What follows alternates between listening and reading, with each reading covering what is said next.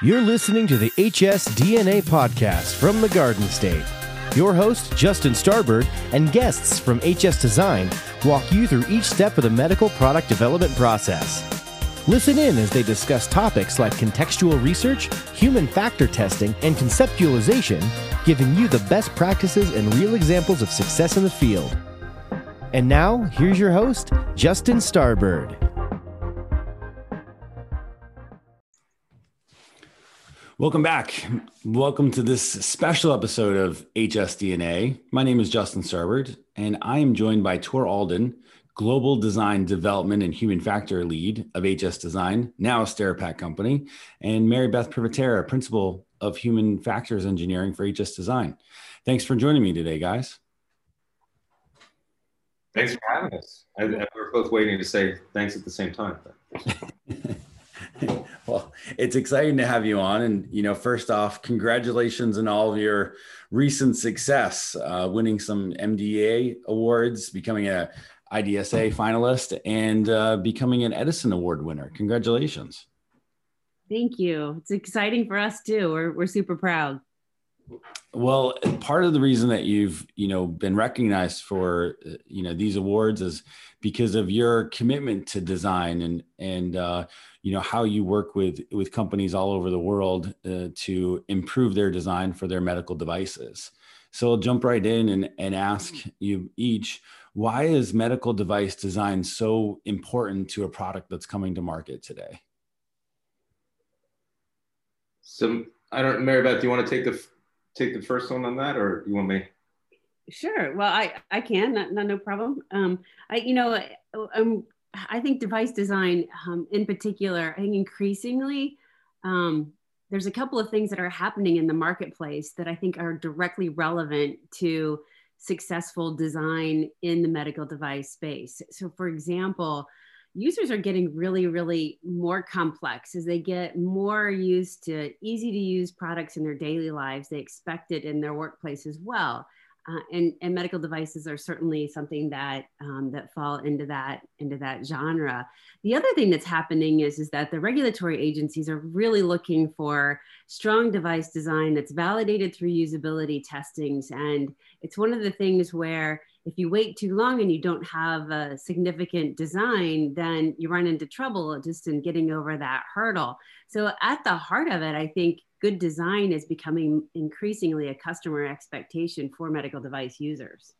And that's a great point, Mary Beth. And, and I mean, just to kind of add or, or, you know, at least clarify for my own benefit, you know, when we talk about, you know, why is medical device design important, I think we're fundamentally at least re- relevant in this podcast talking about industrial design or, or product design and, and how it helps, you know, basically create the, the semantics or the intuitiveness of increased usability. Um, you know, because if you think about medical design in its, in its pure form, you've got a team of specialists going from doctors, surgeons, nurses, all the way down to engineers and, and human factors experts, industrial design, UI, marketing, manufacturing. So it's extremely cross-disciplinary. And when you start looking about really the design aspect, as Mary Beth was talking about before, we can start focusing on industrial design and how how it's and, and UI UX design and how it's really become so important now.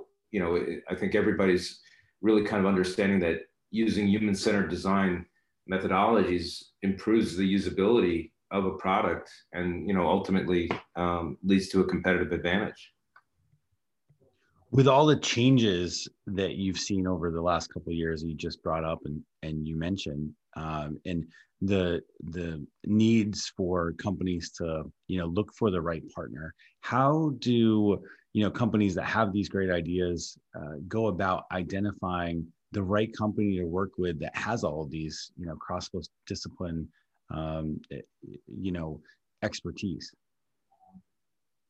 So that's a great question. Go ahead, Tor. Well, I mean, I guess I mean if I if I if I hear you correctly, you're asking, you know, so from a from a position of a, a potential client, how or they, they have a product coming out, how do they identify the right partner to, to uh, couple with to to help develop the product?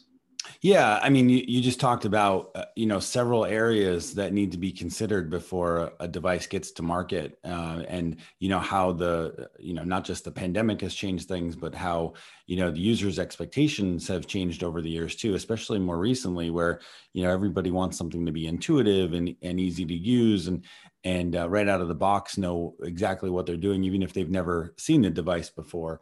So, uh, you know, how do they go about identifying, you know, the right partner to uh, to work with in order to meet their their needs and goals? Right. I mean, w- here at HSD, we, we really we focus on on trying to understand our, our our clients' needs, and then we try to put in the puzzle pieces that they don't have already. So we don't try to overcreate or overstep their their current uh, team, but we try to support their team and become part of their team, right? So, um, depending on on the scope or the level of, of their sophistication, whether they be a startup um, that just got a Series A funding and they need to get to market in a year and a half, or if it's a, a corporation that's you know going through the process of getting uh, a, a, new product entered into the market, there's, they can be completely different approaches, but ultimately it's it's a matter of us developing trust with them and having a similar culture that we can uh, you know rely on each other. Yeah no absolutely. Uh, do you have any other thoughts on that? Yeah uh, you know i think the one of the th- i think you know if i take a look at some of the examples um, and if i take the SentiAR example um, that won the edison award in that instance, you know, I think one of the things is that when there was a heavy interview with um, with SentiAR, with the leadership from SentiAR, with the chief scientific officers of them of, of that company, um, that really got to know us and they were looking for a developmental par- partner that was flexible and so just as tor mentioned the, the ability to go between the startups and the larger corporations the ability to be flexible across the organization i think really is something that you know that we strive for that really hones in on a partnership where you know to tor's point we, we become the partner fill in what they need don't overdo what they already have. You know we don't we, we don't want to replicate what what's the clients you know what their what their fundamental um, skill sets are but to build on it and then to really capitalize and use that in the development process to the benefit of our client. So in, in the SentiAR example, it was very close relationships with their, their chief scientific officer that led us to risk analysis, that led us to other users, that led us to unique ways that we could um, that we could get to the product design that was truly going to be meaningful to the customers. And at the end of the day, that's exactly what a medical device company wants. They want a meaningful product. Yeah. At what point do you jump in, or is it best to jump in, uh, or when should when should a potential you know client come to you and say, "Hey, you know, we we have this and and we're stuck." You know what? That's a great question, and I, I we are across the board. You know, we jump in when they, you know, at, at varying points. Sometimes we're at the very start where they're really just identifying user needs and they they know that they have a product in mind um, and they need to get that initial research all the way through to they have an idea it needs to be evaluated we need to have a formative usability test or they just have an idea and they need some brainstorming around it some engineering around it all the way through to we may be brought in at the very end just to clean up the human factors documentation um, and make sure and verify evaluate the design from that perspective. So we we, we come in at, at different times. I think you know really the flex and i get to that flexibility point sometimes when we're brought in it might be that we're brought in because there's a specific problem um, or it might be that um, we have a specific expertise that they're looking for Tor, do you want to add anything to that? Yeah, I mean, I guess, you know, I'd love to kind of, you know, pivot off of, off of what Mary Beth just talked about with the SentiAR, just for the for the benefit of the people on the podcast. Um, SentiAR is an augmented uh, reality command center.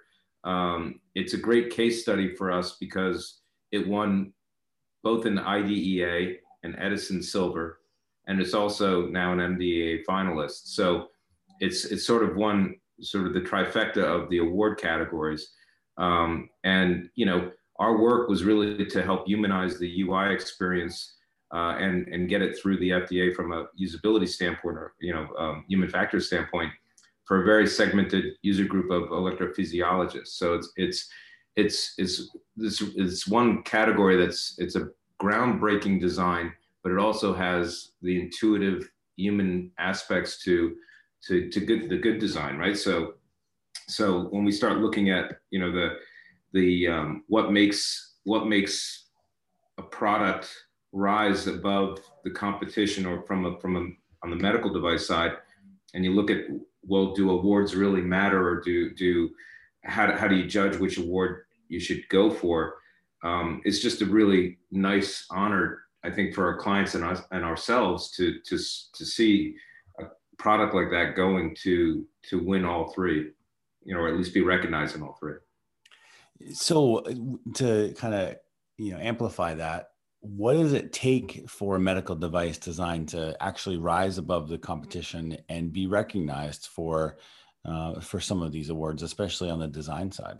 I mean, it it really depends, and I guess you know that's that's the thing. I mean, you've got I mentioned three design awards. There there are others, obviously, but you know, so from historical standpoint, and you know, Mary Beth and I have both been judges and and had had also uh, products being judged on on uh, at least the IDEAs and the MDEAs. And you know, regarding the IDSA or Design Excellence Award, it's it's geared more to industrial design and user experience and u- user interface design. Um, and and you know, so so products like that, they may be tended more to you know, is it sustainable? Does it meet you know um, uh, society's needs for for you know they're they're they're more generally general outcries to different um, needs where an edison may be extremely focused on innovation where mdea is you know they're judged by doctors nurses engineers and, and designers so it may just be that the fact that the product does something really well but doesn't necessarily excel in aesthetics as much so it's they're all slightly different i don't know mary beth what are your thoughts on that yeah, no, I, I completely agree. They are all slightly different. I think, you know, if you think about what does it take to win, you know, it takes a really great packet uh, overall package. Um, let's say you've got to have an identified need in the marketplace where you are addressing something that is a challenge that's got an innovative solution. Um, uh, you know, oftentimes that involves some type of technology, and then the design of that technology, of how that technology is um, it just uh, the overall design of the product design and the user interface design meets that need and it's understandable it's digestible um, both from a, a, a, clinical user and then from a non-clinical user because oftentimes the person that's doing the reviewing of these awards um, they may not know what uh, what what's going on. And SentiAR is a great example of that because electrophysiology is one of the most complex medical practices that I know of um, it's very difficult to understand because you're, you're not really looking at something that is like a stapler, if you will, and then add on the technology of a hologram above that, you know, and then it gets even a little bit more tricky at, at that point in time. So the ability to really communicate um, and, and, have good design and then communicate that good design, um, I think makes uh, a very good, solid product design. It also makes a, a great winner in the marketplace, you know, so it's, it's kind of does double duty. How do you go about breaking those, uh, you know, um, complex uh, use cases down into digestible information that that folks can then apply to actually using the devices? I feel like that has to be you know you, you come up with this great design it works great. How do you then you know go about communicating it um, to the end user and then translating that to the public for some of the the award uh, categories that you've won Oh, Justin, that is a fantastic question, and I have um, I have two words from that. One is avoid technical vomit because when you speak in the, the techno speak of the technical vomit, you know you're you're really speaking to a, a particular audience, right? So you, you know if it's medical jargon or if it's engineering jargon, you know you're not actually speaking to um, you know to everyone, and and I think you know in as being a medical device designer, the the the other the other keyword that I'll a key phrase I'll say is you have to be able to explain it to your grandma at Christmas dinner. What are you doing? You know, they always ask your your family always asks you, what have you been? What's up with work? How's it going? You know, you you should be able to explain it both up and down because you know if you're if you're really truly understanding a technology, you'd be able to explain it to the most scientific of the scientific, the most technical of the technical. And at the same time, you should be able to break that down um, and kind of speak two languages, right? To be able to explain it to layperson. And when you can break it down, you really understand it. If and if you can't break it down, you don't necessarily understand it. There's an aspect, which means that you have to ask why a lot because there's a lot of really smart people out there, and we have to continuously learn in this business. And, and you know, I mean, that, that's a great way to put it, Mary Beth. And, and I think from that's what we've been striving for for you know the past 40 years, if you will, developing our methodology to to really incorporate the right processes to ask the how and why and when uh, in the right time. And and you know, so we do have contextual inquiry, which you know was was a fundamental part of the uh, SentiAR uh, case study to really understand how they're actually utilizing the device and and you know working to humanize that technology if you will um, but we have other clients that have already kind of gone through that path where we can digest that data and as long as we can understand it and to mary beth's point you know uh, re re-communicate it to them we feel comfortable in, in engaging into the design process but if you don't have those answers and you know before you go jump into design um, you're in a little bit of a dangerous territory.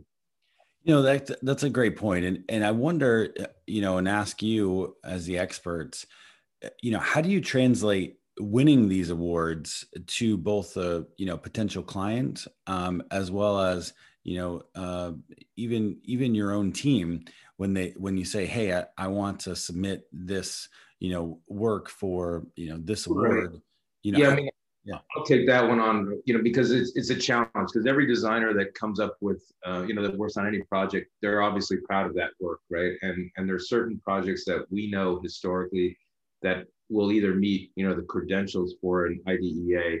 Um, when when I was uh, a judge at uh, two years ago in the IDEA, I think uh, they basically said that it, it's harder to win a golden IDEA than it is to get into Harvard, right? So you have to have that expectation that um, it's a it's a challenge and it's an uphill battle to get. So you really need to make sure that you believe that it's it's award winning. Um, but that said, most of the designs that we we try to we try to bring into the to, to the market to to to um, to the award status um, because it's important for for the companies to get that free PR. It gives the clients you know something for the for for them to gain credibility raising the bar, all that. But ultimately, it's really meaningful for the development team. Um, you know, again, we mentioned earlier that we partner with our development team. So at the end of a project, it might be a two-year project where, you know, we've finally got it out the door and, and it's in for a, a, a medical award. And, you know, we're looking for to give our clients and, and our team that 15 minutes of fame. Um, you know, from from an advantage from a staff from our staff, you know, the uh, a good product designer, they're extremely passionate about what they do and, and the details of the product and, and how it goes to market. As much as it's a team activity, the designers need to be, you know, strong and hold their ideals. So the awards validate and promote and recognize the designer's achievement. Um, so, you know, from that perspective, it's really nice for our staff and our clients when we, we do win. Mary Beth, what do you have to add to that? Yeah. Someone that's on the, you know, also on the on the ground floor looking at the or on the ground with the team, you know, and, and what does it do to their morale too? Yeah, you know, I think that when it, you know, when we start to assess, you know, whether or not we think that the design is award winning, um, oftentimes with the clients, you know, Tor mentioned the staff, the clients get excited as well. They're proud of it. Um, they they they get energized by it to to just see the recognition of their work. Um, some of our clients closely follow, you know, did we make it to the next round? Are we a finalist? You know, it, it, how, how's it going? You know, what, what's the submission? They'll, they'll help us by looking at, at the, at the submissions, you know, there, and, and again, it gets back to partnership, right? So if the partnership is there on the onset and it's developed over time, then you know they they really want to be recognized for their work too because we've all walked every day together and made some hard decisions made some compromises um, really you know assess the design at every step. And so i think that um, when we say oh hey we're going to put this forward it's truly exciting. They you know they they they want to. And then it's really great to be able to say at the end of the day you know not only do we feel proud of our design but look other people see that see its value and see that what contribution to overall society that we're making that we're making it better for people to to live longer to to really improve their lives. Absolutely. And you think it translates to commercial success when it launches on market? Oh absolutely. Because you know they they will know um, you know they'll know immediately. I you know I, I, can't say that there's a direct correlation that that you would say like oh it increases market share by x amount of dollars or anything like that. However you know it does give a great selling point of hey this product was was recognized in you know in these design competitions as being good design. You know i think that that does add a little extra because everyone wants to use the latest technology. Well not everyone but you know a lot of people do want to use the latest technology. They they want to be on the the forefront of what's going on. They want to be able to practice better medicine or to treat their own diseases at home, whatever, you know, whatever the case may be. And yeah, I mean, I, I think it's funny, you know, a, a, a, decade or two ago, you know, winning designs may not have been as successful as they are, I think, today in today's market, because I think the awards have actually started asking those meaningful questions about how does it, you know, affect the marketing? How does it affect um, general usability? And, and when you get those answers correctly, um, it should add to to a benefit to the business. Yeah, I got to imagine it it helps them, and especially um, the younger companies or startups uh, gain more investment too. It, it, certainly raises their profile and awareness. Uh, absolutely. I mean, I mean, well, I can't. Uh, to to Mary Beth's point, we can never say that it's it's the award that got the additional fundraising, right? But um, usually, an award-winning design typically has has has a, a higher success rate that we see into the market. Yeah. Well, uh, you know, as we wrap up today, are there any secrets to award-winning medical device design that you'd like to share? Wow. Well, if we tell you the secret, it's no longer going to be secret, Justin. So I want to start off with that. But I think that one of the things that I'm happy to share with everyone that's may, maybe um, not necessarily a secret, good design is intentional and it's diligent. So it, it's intentional and looking at what is the user, what is the value of that user, and staying true to that commitment, which requires diligence. Um, and that and that's something that we strive for. It's difficult at times when we start to get into manufacturing, when we start to get into just you know the trade-off decisions that are happening uh, that happen in any product development project. Project, but but truly, it is those two elements that that make good design I'll, I'll, I'll give you a little secret. I mean, it, it takes a lot of hard work to enter uh, an award, and so you have to put both feet into it. Um, you know, we spend a lot of time during the process of of developing that product in looking at key moments where we can identify where it might be useful to document or, or to bring it into to a way that we can bring it into into that award category um, submission. So, you know, it's it's it's planning and it and it's it's it's it's a lot of work. Um, you know, again, the MDEAs you have to have an FDA approval to be submitted. So they're already kind of uh, gating that success of the product ahead of time. Um, IDEA, you know, they they do have concept phases which may be a little easier, and now with COVID, it's harder to show an actual physical product. So you know, doing doing your best to explain that product in a way that somebody could see it remotely. You know, those are those are key things. But again, it's it's uh, it comes down to, and again, I, keep saying this on every podcast, I think, but it, if we have a good champion in our team um, on our client, um, normally it leads to a, a really well-rounded product that, that has a much higher degree or success for an award. Sure.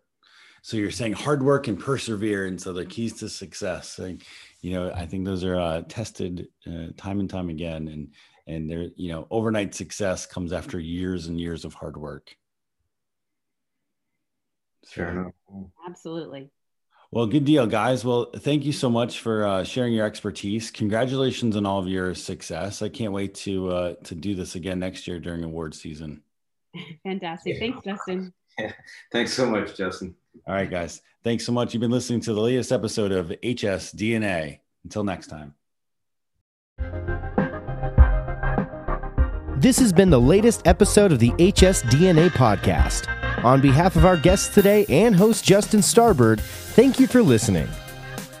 As always, to listen to other episodes of HSDNA, go to hs-design.com